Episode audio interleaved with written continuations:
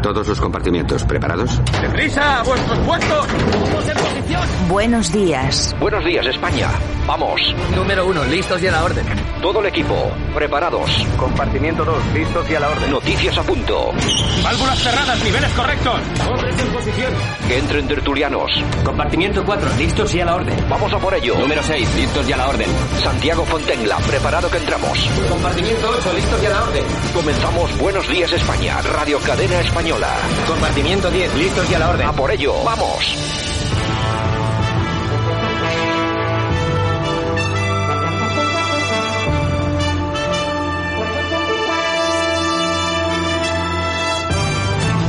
Buenos días España, ocho de febrero de dos mil veintiuno. Aquí estamos, como cada día, con este informativo, sesenta minutos para llevar toda la actualidad, también cocinarlo un poquitín y daros la opinión de muchas personas de lo que está ocurriendo y, por supuesto, de lo que ha ocurrido este último fin de semana y cómo nos afecta y cómo nos va a afectar. Eh, vamos a hablar mucho de Cataluña, entre otras cosas, los incidentes que han existido durante este fin de semana. La Generalitat se plantea no publicar los resultados en la noche del catorce efe si muchas personas no pudieran votar ese día. Atención, porque esto me parece una irregularidad absoluta y sombras de fraude. De todas, todas. El abogado de Bárcenas. Ninguna persona de la dirección del P P se ha dirigido a Luis Bárcenas en el momento actual. Eso quiere decir que todo lo que han dicho hasta ahora ha sido una mentira, una mentira perfectamente urdida para perjudicar al P P de cara a las elecciones catalanas. Ni más ni menos. Es lo que pasa, es lo que sucede con las cloacas del Estado que salen una tras otra y siempre para afectar a los mismos. Salen en los momentos adecuados para molestar. Para que dejar, para dejar que la democracia, que la libertad no se pueda ejercer en este país. Una vez más. Vamos a hablar de esto y de muchas más cosas aquí, en Buenos Días España. Comenzamos.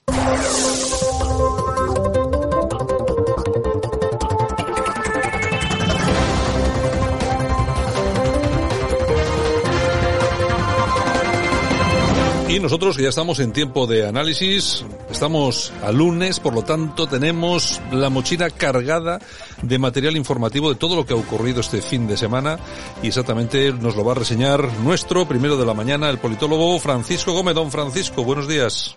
Hola, buenos días a todos. ¿Qué tal, Santiago? Pues estupendamente. ¿Qué tal el fin de semana? Bastante información, ¿no? Bueno, fundamentalmente elecciones catalanas, claro, que es lo que ha estado más en la picota, ¿no? Al final todos hemos visto lo que está sucediendo allí. Cada uno, lógicamente, tiene sus gustos, le gusta su partido político, pero lo que estamos viendo y lo que estamos detectando es que la política española está fragmentada, está fragmentada por supuesto, pero eh, resulta muy violenta en sí misma. Yo diría, me atrevería a decir que el noventa por ciento del arco parlamentario ahora mismo en España es violento. Violento porque incita a la violencia, con sus declaraciones continuas y con su elevado tono, ¿no? Al final es una forma de increparse los unos a los otros y creo que esta, esta oligarquía, que al final es lo que gobierna en España, ¿no? Una pequeña élite que son los que deciden las cosas sin el consentimiento de la, de la gente, porque recuerden que usted no vota, no vota lo que sucede en el Parlamento, usted vota a la lista que le ofrecen, ¿no? Por lo tanto, esta pequeña élite o esta gran élite, pues es la que decide y también es la que calienta, es la que calienta el asunto y es lo que provoca que haya gente con muy poca cabeza y cordura que es capaz de subirse a una furgoneta en marcha de unos señores que van a hacer su trabajo, que es intentar dar un mitin, ¿no? Por lo tanto, está todo muy muy complicado, está todo de una forma muy violentada y la verdad que al final, pues a mí personalmente me está pareciendo una caricatura porque no se debería haber sucedido, no se deberían haber producido este tipo de actos, tampoco la campaña en sí misma y estamos viendo pues que al final pues España es lo que es y es una, un país de vándalos en los que los propios políticos alientan para que esto suceda. Todos conocen lo que le ha pasado a Vox este fin de semana, vamos a intentar pues eh, brevemente escuchar lo que en el día de ayer de, trataba de explicar a Abascal mientras le llovían huevos, piedras, tomates y cebollas, según decían ellos, y, y en unas condiciones francamente muy, muy delicadas. Vamos a escucharle. ...de frutas que han impactado en muchísimas de las personas que aquí están. Oye, hay cámara de equipo, por favor. Ante la pasividad total pues, de quien está al frente del dispositivo de los Mossos de Escuadra, que es un mando político que obedece las órdenes de la Generalidad y de partidos políticos golpistas y que pretende que no podamos, que no podáis expresaros en libertad. Usan la violencia, porque la violencia no solo ha sido impune, sino que ha tenido premio y recompensa en España. Por eso hoy, a muy pocos kilómetros de aquí, se pasea impunemente un terrorista y un secuestrador como Arnaldo Otegi, al que una sociedad enferma con unos partidos políticos separatistas y golpistas quieren convertir en la categoría de héroe. Usan la violencia porque ha sido impune y porque ha tenido premio. Usan la violencia porque la violencia la alientan los gobiernos de Madrid y Barcelona contra esta fuerza política y contra cientos de miles de catalanes. Y usan la violencia porque otros se han rendido. Lo han hecho por miedo Oye. o por conveniencia. Ellos han destruido Oye. por favor, la no me convivencia. Por no me toca aquí por él. Ellos Paragua, Paragua. han pisoteado la ley. Ellos han eliminado la libertad. Nosotros la recuperamos. Bueno, pues ahí teníamos a Santiago Abascal. Pues como te digo, es una forma de hacer política muy lamentable, pero también hay que decir que es un discurso violento verbalmente. Y no le digo, no digo, no le digo que falte razón a lo que él está diciendo, sino sencillamente que tiene que ser consciente que se está dirigiendo fundamentalmente a un público que no le está apoyando. Se está dirigiendo a un público en un escenario en el que lo que menos hay son personas que realmente le apoyen, porque esas personas están ocultas en sus casas o tienen tan poquita cabeza que van a verles al, al mitin. A diferencia de otros partidos que, bueno, pues lo hacen de una forma quizás más inteligente. Otras personas, quizás ustedes pensarán que de una forma más cobarde, pero no ponen en riesgo la vida de nadie. Se van a un sitio cerrado, hacen su meeting, se conectan por videoconferencia con todas las personas que pueden y, bueno, pues sacan adelante su meeting, su, su, sus ideas y, y tienen la repercusión que tienen por sus ideas y por sus propuestas, no por decir y gritar que les están pegando. Aún así, vamos a volver a escuchar a Santiago Abascal, que iba directamente a quejarse a la autoridad, al responsable de los Mossos, y le acusaba de que no les defendían y de que no cargaban contra los radicales. Y la respuesta del jefe de la policía es que no tienen orden de hacerlo. Bueno, pues entonces, Abascal, tenéis que hacerlo mirar. A lo mejor no hay que estar metiéndonos en la boca del lobo y no poniendo en riesgo vuestras vidas y las de vuestros afiliados, porque mañana cuando tú te vayas, los que se quedan allí son tus afiliados. Vamos a escucharle. ¿Va a seguir usted permitiendo esto? Oiga, ¿va a seguir usted permitiendo esto? Estamos interviniendo. Hay que cargar. ¿Va a seguir usted permitiendo esto? Estamos interviniendo. ¿Con quién hay que hablar? Ahora mismo estamos interviniendo.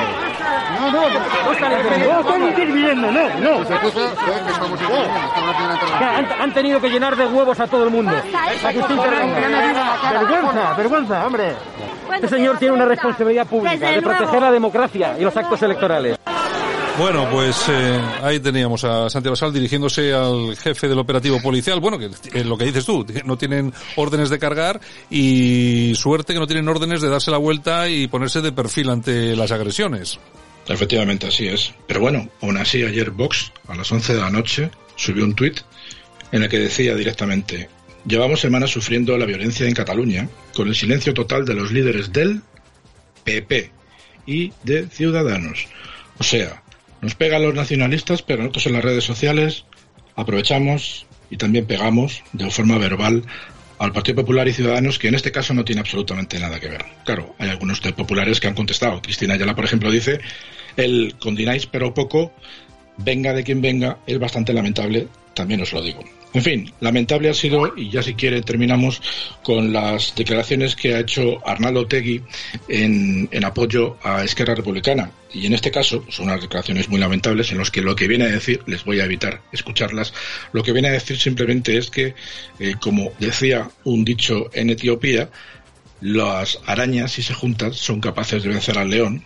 Y ellos dicen que terminarán venciendo al león. El león es Madrid. Por lo tanto, tomen y saquen ustedes eh, las consecuencias oportunas de quiénes son los socios de Pedro Sánchez. Decía, por ejemplo, el periodista Juanma López Zafra que primero asesinan a los que piensan distinto, luego lo justifican, después tratan de que lo olvidemos y, por último, apelan al cariño de la gente. Yo no olvido ni blanqueo.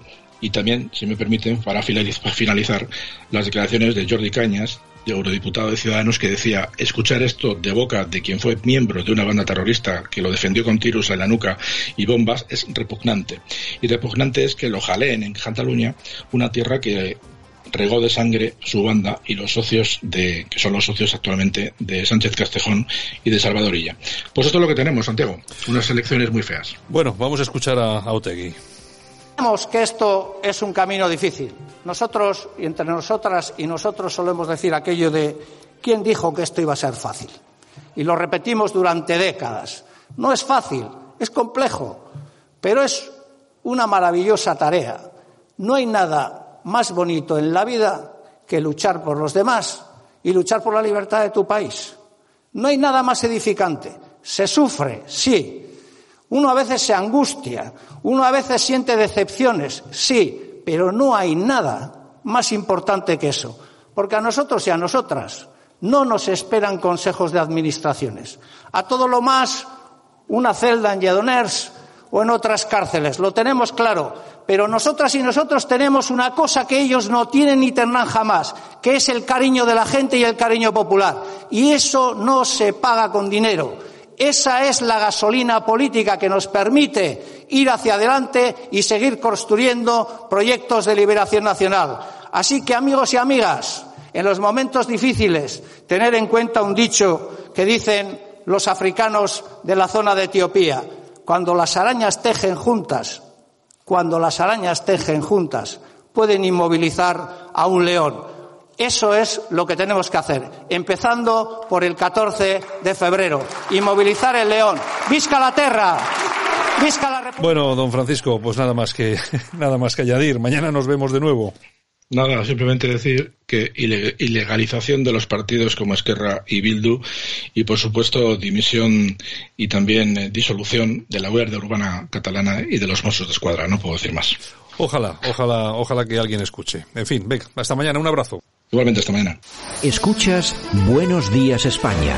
Aquí no nos callamos. Yo socialista va a pactar con el populismo. O sea, no. No pactará con el populismo. El final del populismo es la Venezuela de Chávez. La pobreza, las cartillas de racionamiento. Nosotros, ni P P ni populismos. Y empezar a plantar cara a una derecha y a un populismo, sí, a un populismo. Yo le he dicho que con el populismo no vamos a pactar ni antes, ni durante, ni después. Ni en ningún ayuntamiento. Le estoy diciendo llegado que al caso, ni, ni al antes, caso. ni antes, ni durante, ni después. Bueno, esto de la hemeroteca... Eh, me encanta, me encanta. Esto de la hemeroteca, ¿cómo es? Que uno que uno pueda ver todo lo que se viene diciendo. Pero bueno, es que no hace demasiado tiempo. De dos mil catorce. Pues eso, bueno, desde, desde dos mil catorce, tú fíjate. No pactaré con populismos. No pactaré, ni con la derecha ni, ni con, con populismos. Bueno, ni pues con ya, Bildu. Ya vemos, pues ya vemos cómo, ya vemos cómo estamos. En fin, nada. Esa, Pero hay que recordárselo, oye, está bien. Sí, eso, lo hemos puesto a título de recordatorio. Que exactamente. Decía. Buenos días, España.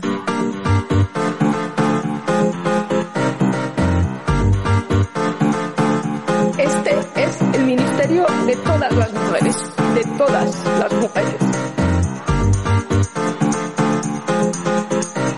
En Radio Cadena Española no nos cansamos. No nos cansamos de madrugar. No nos cansamos de contar la actualidad. No nos cansamos de decir las cosas claras. En fin, que no nos cansamos de tocar los temas más importantes. No nos cansamos. Bueno, pues aquí estamos a día ocho de febrero de dos mil veintiuno. Todo sigue igual, día de la marmota. Como Julio Iglesias, la vida sigue igual. La vida sigue igual de mal.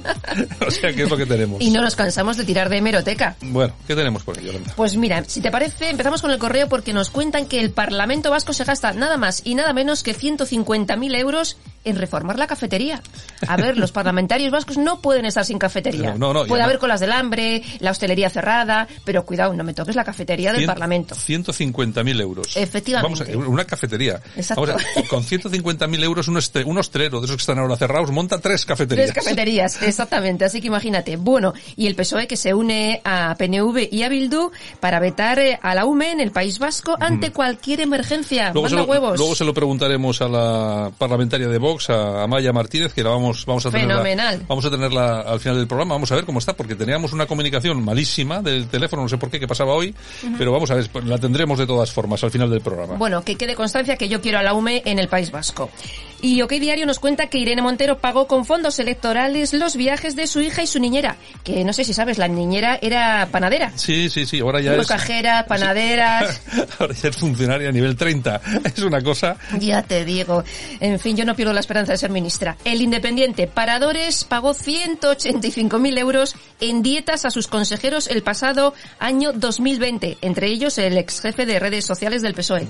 ciento ochenta y cinco mil euros. Estos reparten dinero, estos saben repartir, ¿eh? Son, ¿eh? No, pero es que saben, son buenos sí, para sí, esto. Sí, sí, saben, sí. saben repartir. Ay, de verdad. Bueno, Podemos, y como nadie les dice nada, Podemos pide al juez no investigar el caso de su niñera, porque dice que, oye, que es una cuestión personal. Claro, gastarse la pasta y todo eso pública, pues bueno. Sería personal si lo pagase él, pero como no lo pagas, en fin. El Español nos cuenta que Monedero quiere volver a primera línea de política. Quiere presentarse a la alcaldía de Madrid.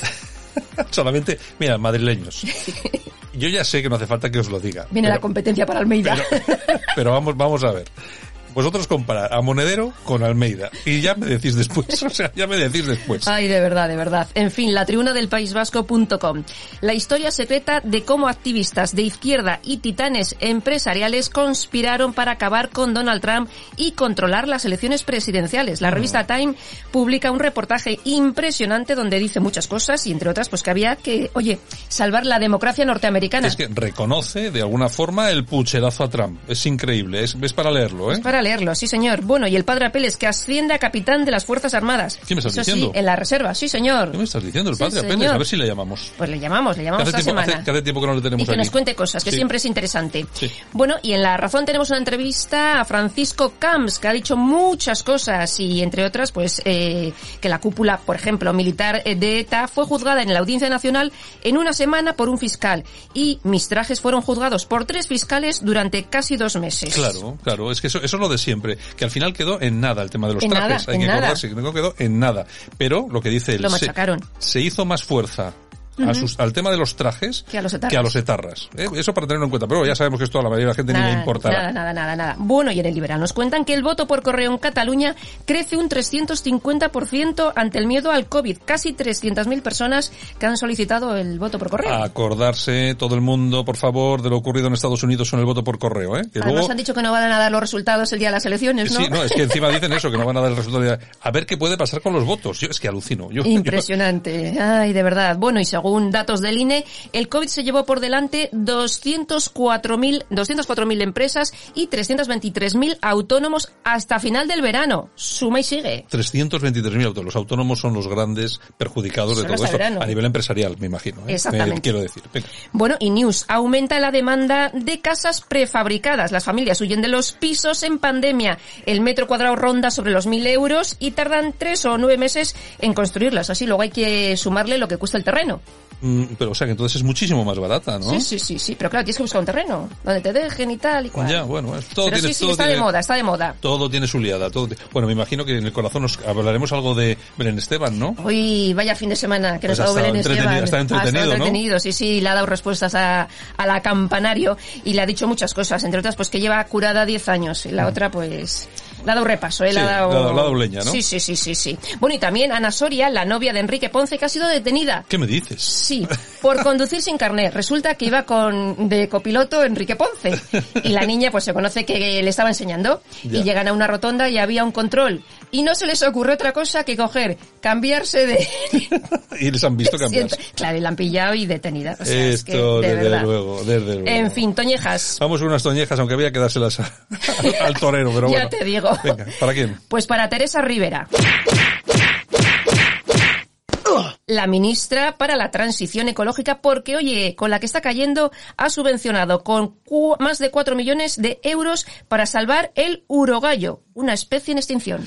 Bueno. Si los es... que vamos a estar en extinción, vamos a ser los humanos también. Bueno, pero ¿eh? Fíjate que yo aquí estoy no estoy a favor tuyo, porque el urogallo, que además yo creo que es un es un ave que solamente existe aquí en España, uh-huh. está en vías de extinción, es igual que el lince ibérico. Que sí, que... Yo prefiero gastar dinero en eso que no en cualquier otra cosa. Ya, pero díselo tú a las familias que están en las colas del hambre. Bueno, es que tiene que haber también para Estamos, las familias. Están, pero bueno, pero a mí salvar el urogallo, que además creo que quedan solamente trescientos ejemplares, yo creo que no está mal. Bueno, ¿qué en más? En fin, bueno, aplausos. ¿Para quién? Lorena Sánchez.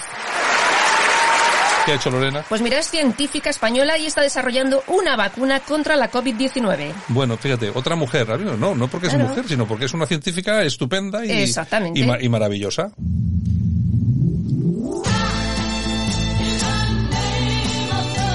Bueno, bueno, bueno, bueno, bueno. Hoy estamos con, eh, comenzamos con The Supremes. Efectivamente, es que tal día como hoy del año mil novecientos sesenta y cinco se edita el famoso, el famoso tema de la Supremes que estamos escuchando, Stop in the Name of Love.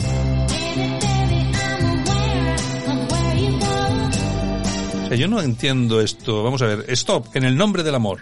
O sea, ¿quién pone, quién pone los títulos a las canciones? Yo, stop, stop, en nombre stop. del amor. Exactamente, ni más ni menos. Bueno, grupo formado en Detroit en el año mil novecientos sesenta y uno con Diana Ross al frente. Es la agrupación vocal femenina de mayor éxito en la historia de la música popular de los Estados Unidos y uno de los mejores grupos de la historia. Y en mil novecientos sesenta y siete el grupo pasó a llamarse Diana Ross y la Supremes. Ah, claro, porque Diana Ross ya era Diana Ross. ¿Qué más tenemos? Bueno, y tal día como hoy, del año mil novecientos treinta y uno, nacía el gran actor James Dean, recordado por películas como Rebelde sin causa o Al este del Edén.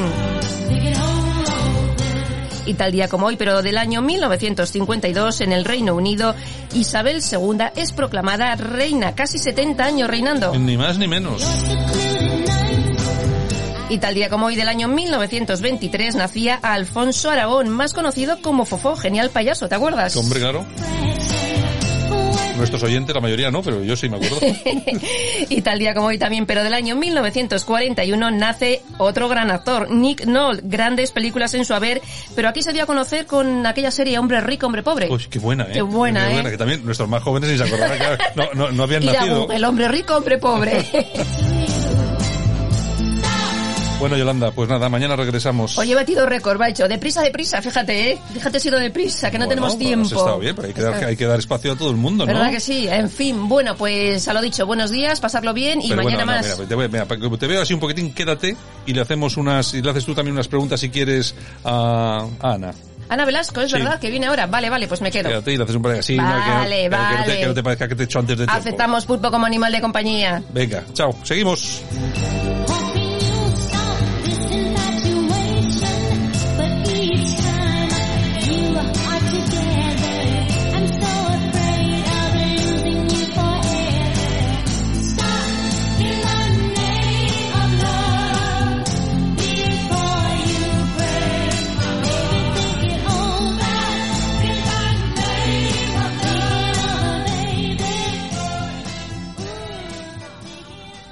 Escuchas Buenos Días España.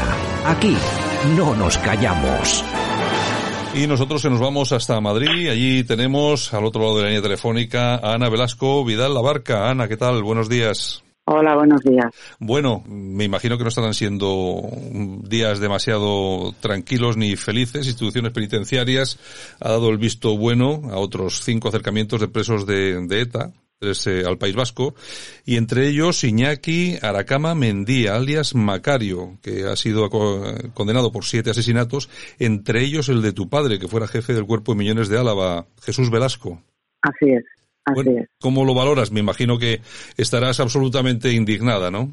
Pues mira, eh, la palabra exacta no es indignada, la palabra es eh, desolada. Estoy muy triste y estoy mm, hundida anímicamente, porque tengo la sensación, que por desgracia yo creo que responde bastante a la realidad, de que bueno, que hay una un proyecto evidente de, de que todos los terroristas salgan a la calle lo antes posible y de que se dé carpetazo a, a todo lo que ha supuesto el terrorismo en España y, y aparte eso en, en genérico, y luego en particular pues pienso que un criminal Eh, en serie como este nunca debe estar en libertad, y esto lo digo porque porque sé que en, en un máximo de tres cuatro meses va a salir de la cárcel, y por eso lo digo. Me parece que en un Estado de Derecho no puede ser que mm, los asesinos eh, que han cometido bueno los peores delitos que se puede cometer pasen tan poco tiempo en prisión y luego se vayan a sus pueblos, a sus ciudades, y les reciban en loor de multitudes, porque no, no se esconden en sus madrigueras arrepentidos y avergonzados y, y señalados, sino todo lo contrario. Está, les eh, consideran... Sí, sí, eh, perdóname, eh, Santiago. Sí, sí, no, no, perdóname, perdóname tú a mí. No, es que lo que te iba a comentar, claro, nosotros somos de los que no nos creímos aquello de que ETA había sido derrotada, lógicamente. Es lo que estamos viviendo ahora, claro. Claro, no ha sido derrotada. Esto eh, no, evidentemente no es una derrota. Esto es pues un, un final diferente, es una reconversión en, en algo legítimo. Y yo creo que, que un, un asesino siempre va a ser un asesino. Siempre. Está claro. Hasta está el, claro. el último de sus días. Porque las personas a las que mató, pues, por desgracia, a esas personas nadie las redime, ni tienen beneficios, ni, ni nada de nada. Está claro. Eh, Ana, ¿pensaste alguna vez la posibilidad de que aquellos que callaron y apoyaron, entre otros muchos, el asesinato de tu padre, fueran los que hoy mantienen el gobierno de España? Bueno, eh, claro, eso es, es una es una evidencia y una obviedad. Y de hecho, el gobierno de España eh, está poniendo en práctica una, una estrategia penitenciaria que está dirigida por, por la propia ETA. Están haciendo lo que ETA les dice. Está Eso claro. es lo terrible. Está claro, está claro. Y como consecuencia de esto, lo que pretenden es eh, hacer que las víctimas desaparezcan de la vida pública, de la escena, porque porque para que un asesino eh, pueda eh, estar en, en el mundo como si nada hubiera ocurrido, pues es imprescindible no ponerle enfrente de, de su realidad, uh-huh. de las víctimas. Y, y por eso quieren que desaparezcan las víctimas, que ya no se vuelva a hablar de las víctimas y que, y que incluso desacreditándonos y tachándonos de, de vengativos, de rencorosos, cuando nosotros lo único que, que hemos pedido siempre ha sido justicia y un poco de, de, de calor y de, y de reconocimiento y de solidaridad. No creo que sea nada extraño pedir eso. Está claro, Ana. Bueno, durante los años del plomo, cuando ETA asesinaba, secuestraba y extorsionaba, entre otras muchas cosas, gran parte de la sociedad miraba para otro lado.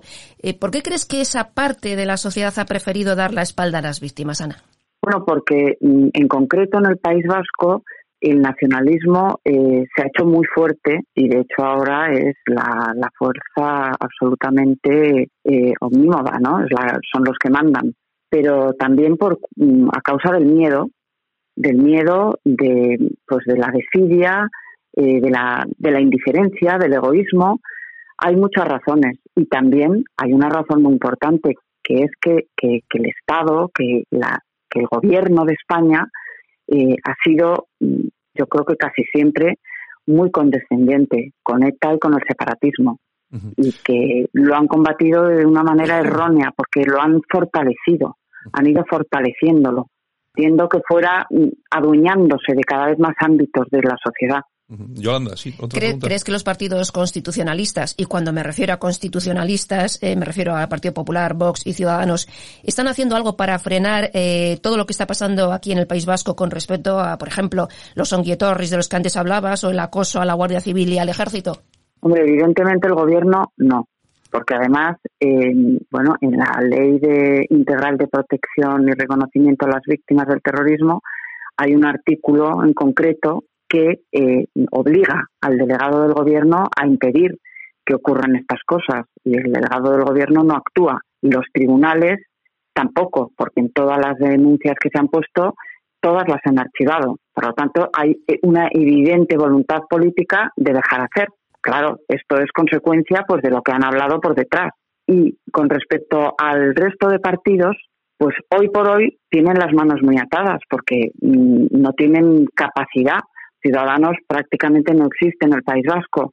El P P cada vez es más minoritario y, y Vox está, bueno, acaba de aterrizar y tampoco tiene la, la fuerza y la capacidad, pero lo que sí que tienen todos ellos es eh, la obligación de hablar y de ser claros y contundentes en su mensaje. Algunos lo hacen sin ningún, ningún ápice de duda, y otros, en cambio, pues han, han tenido claroscuros.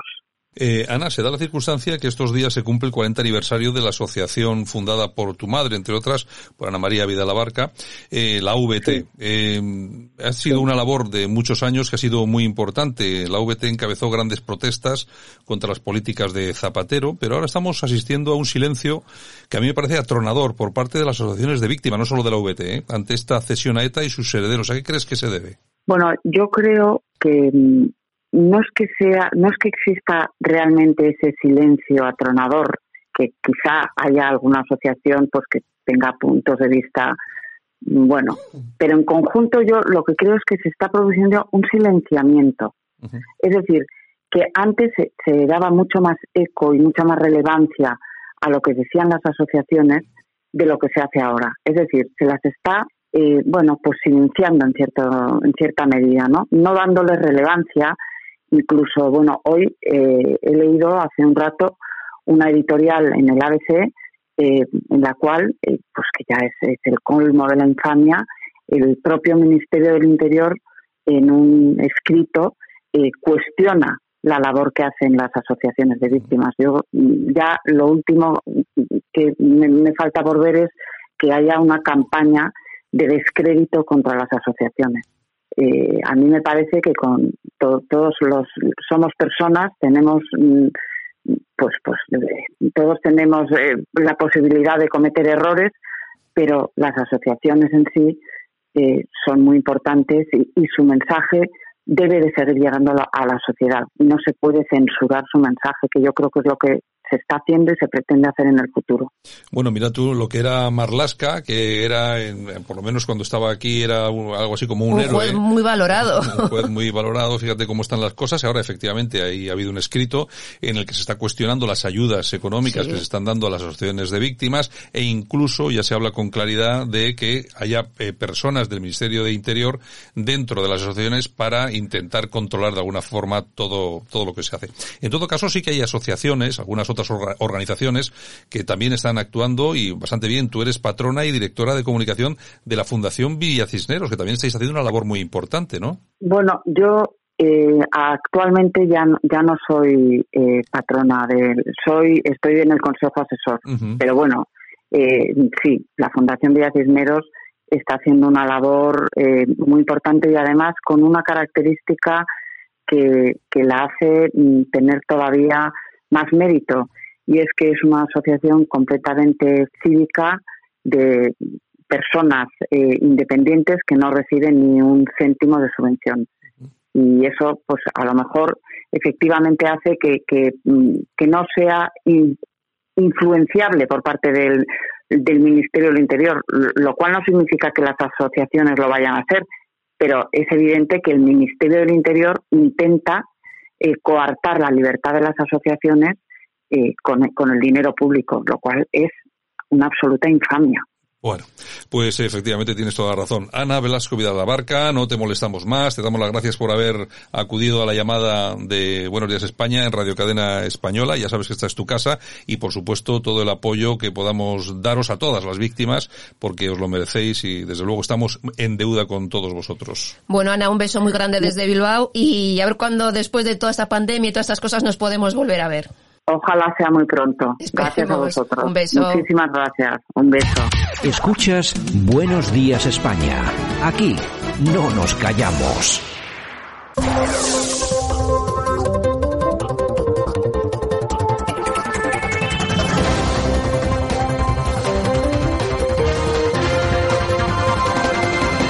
Y nosotros que continuamos analizando la realidad de este país, bueno, y sobre todo de las últimas horas, qué es lo que ha pasado, qué es lo que ha sucedido, cómo nos afecta, cómo nos va a afectar, y nosotros nos vamos a ir hasta Madrid, hasta Fuenlabrada. Doña Noelia Núñez, buenos días. Muy buenos días, bueno, Santiago, ¿cómo estás? Lo de Doña, igual no ha quedado muy así, ¿no? no, no pasa nada. No pasa nada. Bueno, bueno. Noelia, ¿qué tal el fin de semana? ¿Bien? Pues bien, tranquilitos en casita, eh, porque la situación es complicada todavía en Madrid y, mm. bueno, vendrán tiempos mejores. Bueno, yo desde que ya veo a la gente manifestarse por toda España pidiendo un Ayuso, pues digo, hombre, la, la situación en Madrid es complicada, pero oye, la quiere todo el mundo. Hombre, pero no, no se la vamos a dejar a nadie, ¿eh? Que lo tenga muy claro. Bueno, y además, eh, tiene que ser buena porque la fijación que tiene la izquierda, bueno, y también acompañada de los separatistas, en este caso catalanes, por acabar con Madrid, por acabar con el gobierno de Ayuso y, sobre todo, por acabar cuestiones eh, tan sencillas como, por ejemplo, es los impuestos, ¿no? Con el famoso dumping de, de impuestos, etcétera, etcétera, etcétera. Lo último, hemos tenido unas declaraciones de Fernández Lasqueti, que ha denunciado que el P S O E pretende que Cataluña decida los impuestos que se pagan en Madrid. El titular, a alguno le puede parecer exagerado, pero quizá no lo es tanto, ¿no? No, es que no es para nada exagerado, ¿no? Veíamos como eh, desde hace ya meses eh, venimos sufriendo en Madrid ataques arranques de, de todo este independentismo, ¿no? Con Rufián a la cabeza diciendo que había que armonizar los impuestos. Y armonizar los impuestos no pasa por bajárselo a los catalanes, no.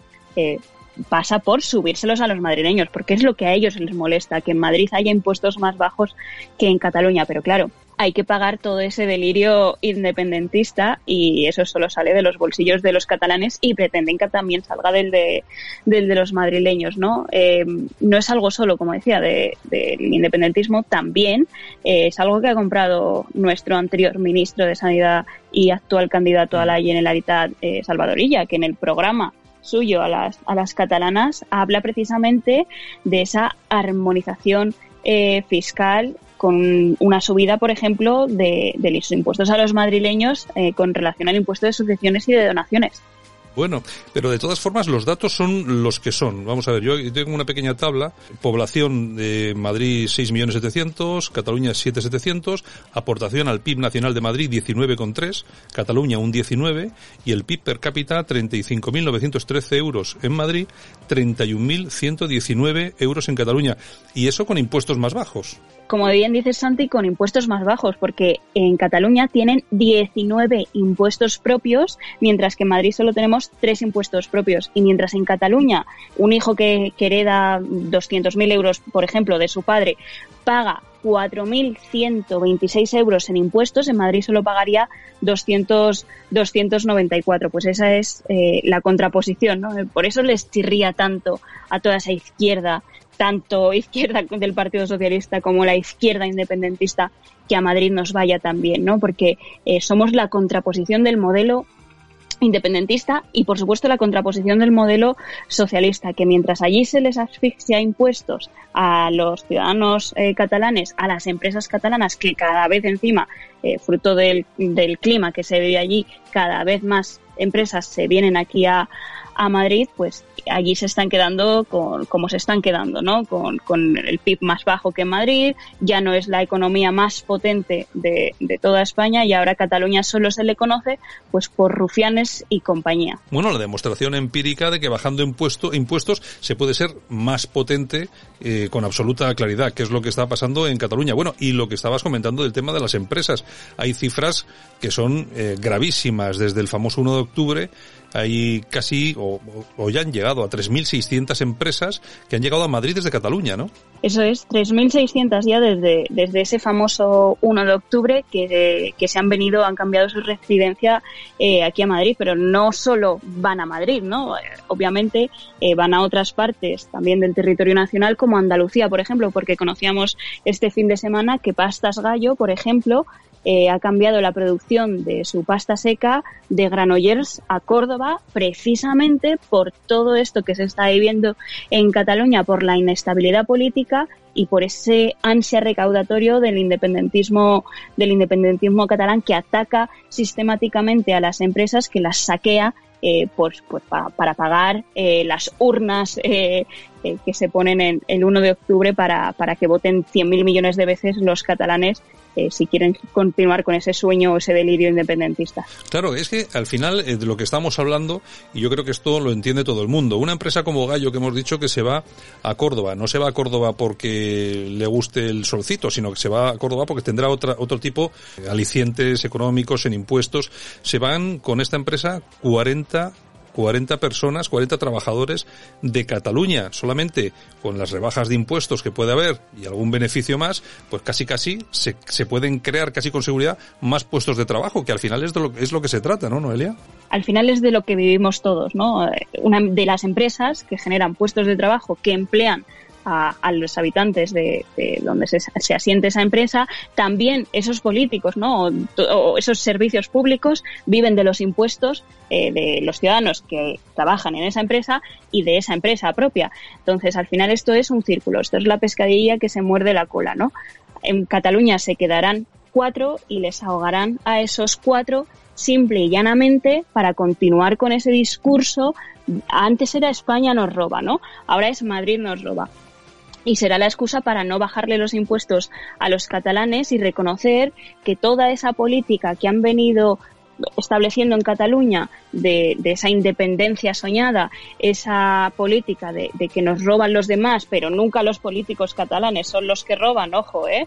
Nunca son los políticos Yo. catalanes, pero bien que eran los del tres por ciento, los de eh, Puigdemont eh, malversando fondos públicos, pero nunca son los que roban los catalanes, ojo. Entonces, claro, eh, ellos no van a reconocer nunca eh, que, que es un fracaso total. El problema es que el Partido Socialista, una vez más, les compra eh, ese discurso, que es algo que a mí me, me sorprende mucho escuchar a la ministra de Hacienda, a, Mon, a la señora Montero, o incluso al candidato del P S C, pues hablando de que Madrid es un paraíso fiscal, ¿no? Madrid es un, como dice la presidenta Ayuso, Madrid es un oasis, un oasis contra el infierno fiscal que hay en el resto de, de comunidades autónomas, casualmente, especialmente aquellas en las que gobierna en las que gobierna la izquierda. En Fuenlabrada, por ejemplo, presentamos al Pleno una moción eh, para que precisamente se dejara en paz el bolsillo de los madrileños y por ende el de los fuenlabreños, ¿no? Con todas estas amenazas de Esquerra Republicana eh, y que y que nosotros no queríamos pagar los pactos de, de Sánchez. Eh, bueno, pues obviamente el P S O E eh, y Podemos votaron en contra, pero a, a mí lo que más me sorprendió en ese momento fue que Vox se puso de, de perfil y se abstuvo de que no nos robasen a los madrileños o que no nos expoliasen nuestros bolsillos por mantener la fiesta catalana, ¿no? Son cosas que nunca entenderé de, de la política. Bueno, y lo que hay que tener en cuenta es que en Cataluña está quien está porque la gente les vota. No sé, esto es como se, como se dice tanto ahora, ¿no? Que a disfrutar de lo votado. A disfrutar de lo votado, claro. Ellos explotan mucho ese discurso de, de que la culpa siempre es de los demás. Ellos nunca son responsables de absolutamente nada. La culpa siempre es de otro. Eh, la culpa de que haya impuestos altos es de Madrid. La culpa de que las empresas se vayan de Cataluña es de Madrid. Y la culpa de que tengan una mayor presión fiscal, por supuesto, es de Madrid. Nunca es de, de los propios políticos catalanes, ¿no? Bueno, yo siempre digo que la libertad es responsabilidad y en Cataluña libertad hay poca, por desgracia. Noelia Núñez, muchas gracias, buenos días, nos vemos en breve. Muy buenos días, Santi, muchas gracias.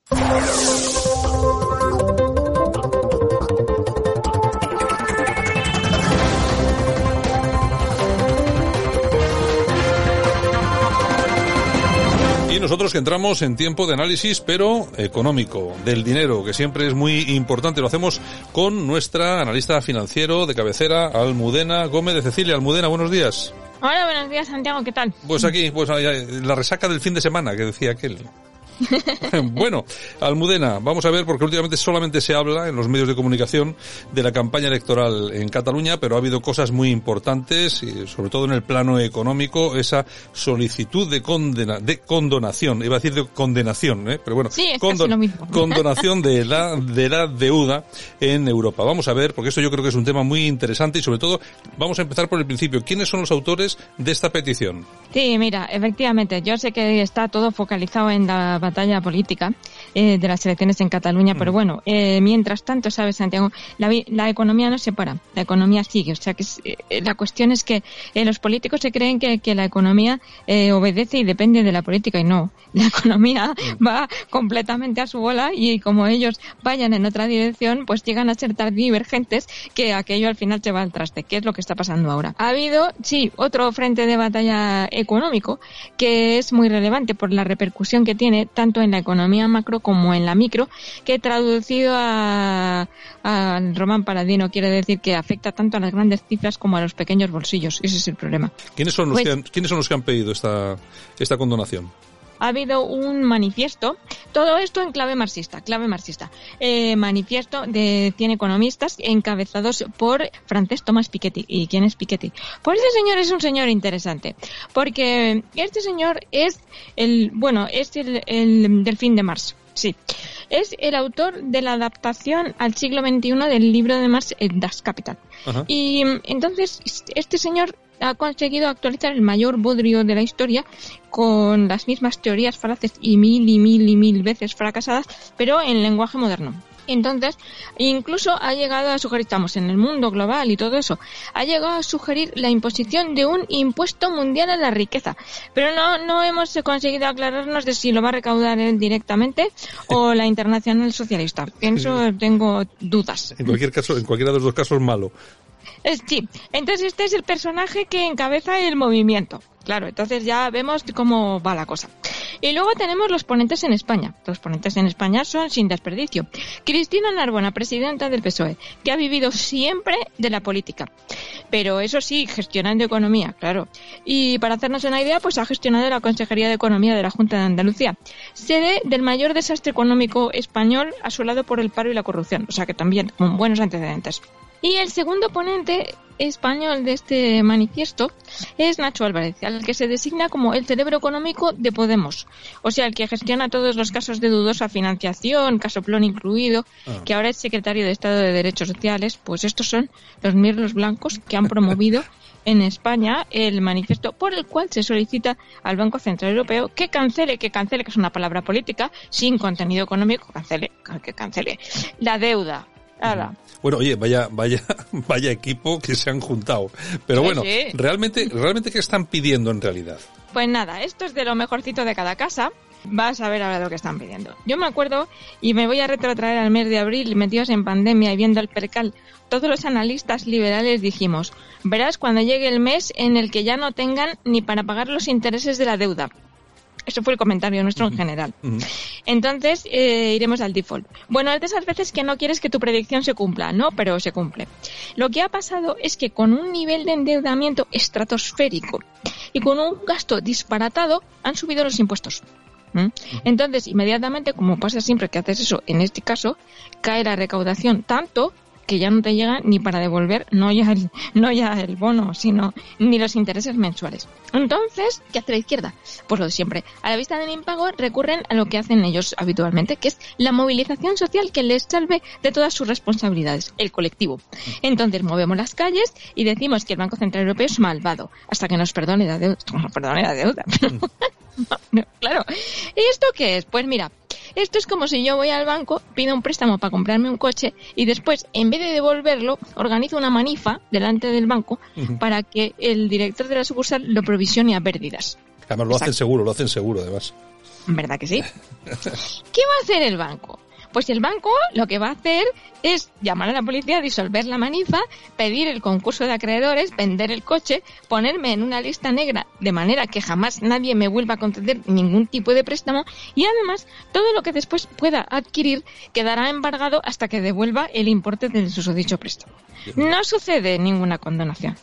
No es, sucede. Es decir, que no, no existe eso de que se condone la, la deuda en, en realidad. Pues no. No existe. Y las, porque, entonces, claro, entonces las consecuencias, claro, también van a ser graves, lógicamente. Pues ya las, de las consecuencias está empezando a avisar. Christine Lagarde, la presidenta del B C E, no se podía creer el, el invento. O sea, no daba crédito. Entonces eh, dijo, pero mmm, bueno, eh, pero esto... Eh, y, y bueno, y de guindos eh, ha puesto el grito en el cielo, claro. Y entonces eh, dicen, pero bueno, aparte de todo, es ilegal y contrario a los tratados de, de los tratados europeos. Porque claro, o sea, eh, tienes que, ¿qué tienen que tener en cuenta la gente? Sobre la solvencia, que no sobre la liquidez, que es distinto liquidez que solvencia. La solvencia es la capacidad de atender pagos a los acreedores. Uh-huh. Es decir, sobre la solvencia de la Unión Europea se fundamenta el euro. Cualquier ataque serio a la solvencia es un ataque serio al euro. Y eso es una cosa que no nos van a consentir. Entonces, para que te hagas idea, están pidiendo la condonación de trescientos mil millones de euros de deuda. Bueno, claro, son cifras, son cifras eh, astronómicas, ¿eh? Astronómicas, no va a suceder. O sea, lo que están diciendo... Y en realidad, ¿qué es, qué es, qué es, qué es lo que están diciendo? Pues al punto donde nos ha conducido el gasto del señor Iglesias es que a día de hoy ya no tenemos para pagar. Entonces, eh, les ha contestado el Banco Central Europeo, bueno, usted solo tiene dos opciones. Bueno, no se lo ha dicho así, porque los políticos nunca dicen nada así, ¿no? Pero es así. O dejas de gastar al disparate o te declaras en quiebra. Es así. Entonces, como la primera opción Iglesias no la contempla, porque igual que Zapatero va a seguir repartiendo dinero entre los suyos, como si no hubiera un mañana, pues nos encaminaremos sin prisa pero sin pausa al default. El default es la palabra técnica que significa eh, un impago de deuda. O sea, puede, puede ser no un impago total, sino que estés pidiendo una quita. Pero, ojo, una quita fue lo que pidió Grecia, ¿eh? Claro, claro, claro. Claro, claro. Claro, es que estamos, cuando hablamos de este, de este tipo de cosas, estamos hablando de este tipo de, de países. Bueno, en todo caso, que es un tema que ya veremos cómo, ya veremos cómo evoluciona, eh, Almudena, mm. ya, ya veremos cómo, cómo va. Vamos a ver si les hacen mucho caso o no. En todo caso, lo contaremos, lo contaremos aquí, si te parece. ¿De acuerdo, Almudena? Sí, sí, seguiremos el asunto. Pues venga, un abrazo muy fuerte, gracias. Y la semana que viene eh, volvemos a analizar una de esas cuestiones económicas de tanta importancia. Gracias a ti, un abrazo, Santiago. Aquí te lo contamos. Buenos días, España. Buenos días. Y nosotros vamos a ver si conseguimos mejorar el sonido y tenemos una comunicación aceptable con la parlamentaria de Vox en el Parlamento Vasco. Vamos con esa comunicación. Sensaciones. Emociones. Eso es Radio Cadena. Y nosotros que nos vamos hasta Vitoria, y tenemos a la diputada por Vox en el Parlamento Vasco, Amaya Martínez. Amaya, buenos días. Hola, buenos días.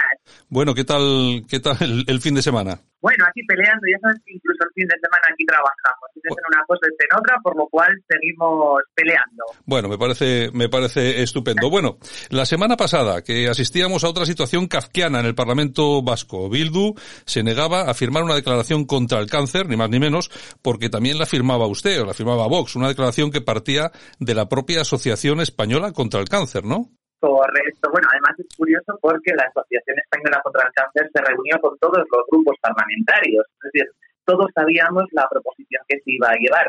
Era lo que pedían era hacer una descripción de la situación de los enfermos de cáncer que se había visto además agravada por la covid diecinueve y pedían solidaridad con los afectados y dotar de más medios a la investigación. Es decir, nada político en absoluto, por lo cual Eh, contribuimos a ello y firmamos esta declaración institucional como el resto de grupos parlamentarios. Curiosamente, cuando ya habíamos aprobado la declaración institucional por todos los grupos parlamentarios, Bildu vio que nosotros lo habíamos firmado y entonces se negó y retiró la firma de este documento. Es, es, incre- es increíble la situación porque, bueno, como siempre, como viene siendo habitual, ¿no? Ponen por encima sus políticas antes que las personas. Correcto, pero además es una es un caso que vamos a llevar a la próxima Junta de Portavoces, porque en la última Junta de Portavoces que tuvimos el día veintidós de diciembre, la presidenta, claro, ya sabes que estaban haciendo ahora unas declaraciones presidenciales que no aparecían en el reglamento del Parlamento Vasco. Entonces yo llevé el caso y dije que era esta figura que habían metido de por medio, que no era una declaración institucional.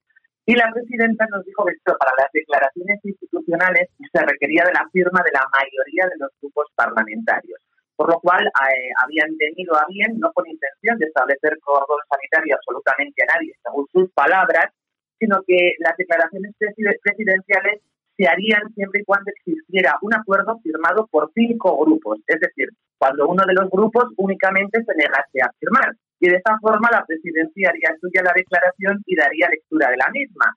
En este caso yo he visto que hay el apoyo de cinco grupos, que es P P, Ciudadanos, P N V, Vox, Podemos y PSOE. El, ulti- el único que no ha ratificado la firma ha sido Bildu, pero curiosamente tampoco se ha hecho la declaración presidencial.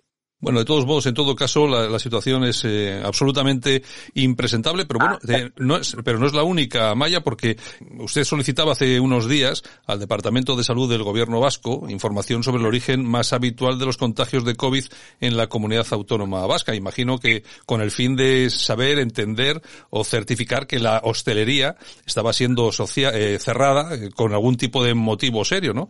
Entonces, efectivamente. Entonces la consejera Gochones Agardui le responde a usted con datos relativos a un informe de la Universidad de Pensilvania en Estados Unidos, datos que usted, usted utiliza en una intervención en el Parlamento y una pregunta al Lehendakari. Entre otras cosas usted decía esto. Tercero, la aceptación por parte del Gobierno de que las medidas se hacen en base a un informe de la Universidad de Pensilvania, que aquí no se hace un seguimiento investigador del origen de los contagios. ¿Cómo explicar la condena impuesta entonces a la hostelería sin la existencia ausencia de certezas concretas de que ahí es donde se producen los contagios? ¿Qué función tiene entonces ese comité de expertos si todo se fundamenta en los informes de la Universidad de Pensilvania y en la O M S? Bueno, la famosa Universidad de Pensilvania, doña Amaya. Lo que pasa que, claro, la, la cuestión eh, queda absolutamente kafkiana de nuevo, porque entonces le responde el señor Urkullo, le responde esto. Señora Martínez, la verdad es que me ha sorprendido.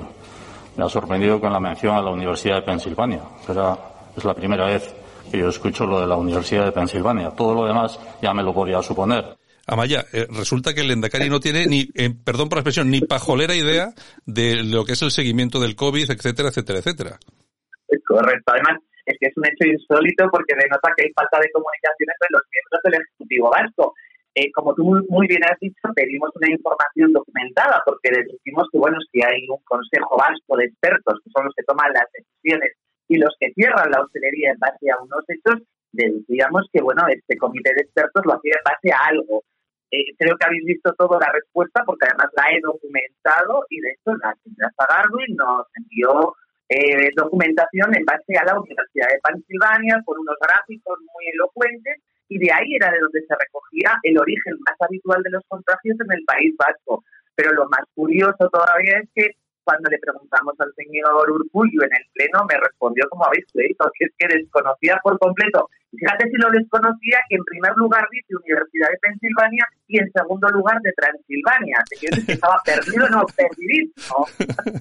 Bueno, bueno, es solamente eh, gran indicativo para saber exactamente en manos de quién, de quiénes estamos o quiénes están ustedes ahí en el País Vasco. Bueno, y como no hay dos sin tres, Amaya, nos vamos, nos vamos a este pasado jueves porque eh, una iniciativa del Partido Popular, Ciudadanos y también de ustedes, que pretendía instar al gobierno autónomo a solicitar la intervención en el País Vasco de la Unidad Militar de Emergencias, la U M E, en todas aquellas situaciones en las que fuera necesario. Es decir, cuando hay un desastre, eh, como hago por ahora, como ahora con el tema de la pandemia para desinfectar, eh, yo que sé, aeropuertos, infraestructuras, lo que fuere.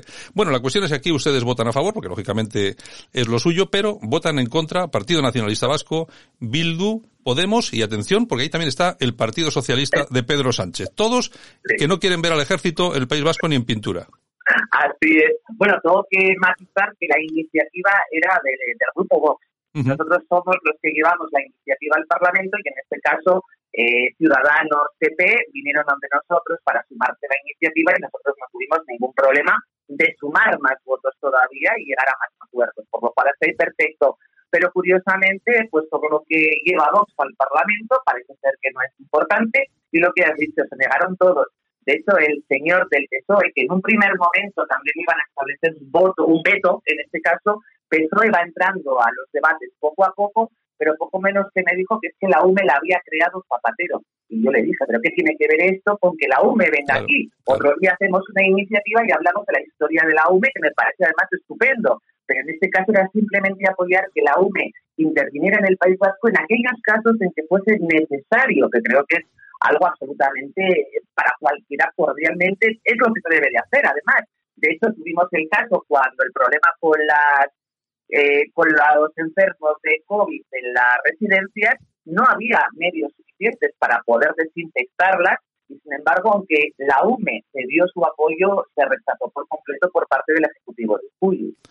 Bueno, pues eh, así están así están las cosas en el País Vasco y si te parece, Amaya, nos vamos, última pregunta, nos vamos hasta Cataluña. ¿Qué te está pareciendo, bueno, el acoso y la gravedad de las eh, agresiones que se están produciendo en Cataluña, en este caso contra contra Vox durante esta campaña? Yo creo que es que no hay palabras para definir lo que estoy sintiendo. Tengo el corazón roto, por un lado, viendo a mis compañeros, ¿no? La falta de de libertad de expresión que se vive en Cataluña y, por otro lado, también la no condena del resto de partidos. Yo estoy segura de que cualquier tipo de actuación de esta forma a cualquier otro partido, Vox hubiera condenado rotundamente esta, esta barbaridad. Yo creo que, por un lado, la falta de libertad que estamos teniendo para actuar de forma democrática y llevar eh, nuestra libertad de expresión a las calles, porque las calles son de todos. Y por otro lado, también deleznable, ya te digo, la falta de condena por el resto de partidos, en este caso sobre todo los democráticos o que se llaman democráticos. Entonces yo solamente deseo a mis compañeros toda la fuerza del mundo que, que resistan, que este fin de semana vamos para allá a apoyarles y que, que la calle es de todos y que vamos a seguir estando en la calle y que no nos van a parar. como dice mi compañera Macarena Olona, la libertad se pelea.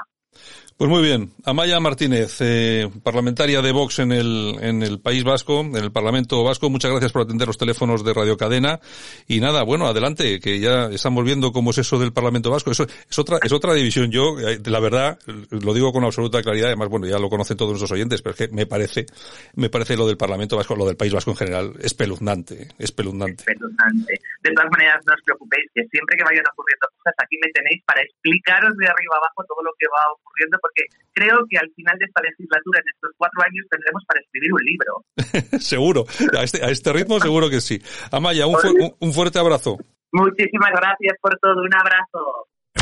Escuchas Buenos Días España. Aquí no nos callamos. Y bueno, hoy no hemos tenido mucha suerte con el sonido para hablar con Amaya Martínez. Bueno, son cosas de la red telefónica de este país que todavía seguramente tiene bastante que mejorar. En fin, un saludo de todos los que hemos participado en el programa durante el día de hoy, también de Javier Muñoz en la técnica y por supuesto de este que os habla, Santiago Fontengla. Mañana regresamos aquí en Buenos Días España para ofreceros otras, otros sesenta minutos de información y opinión. Venga, chao, hasta mañana, cuidaos.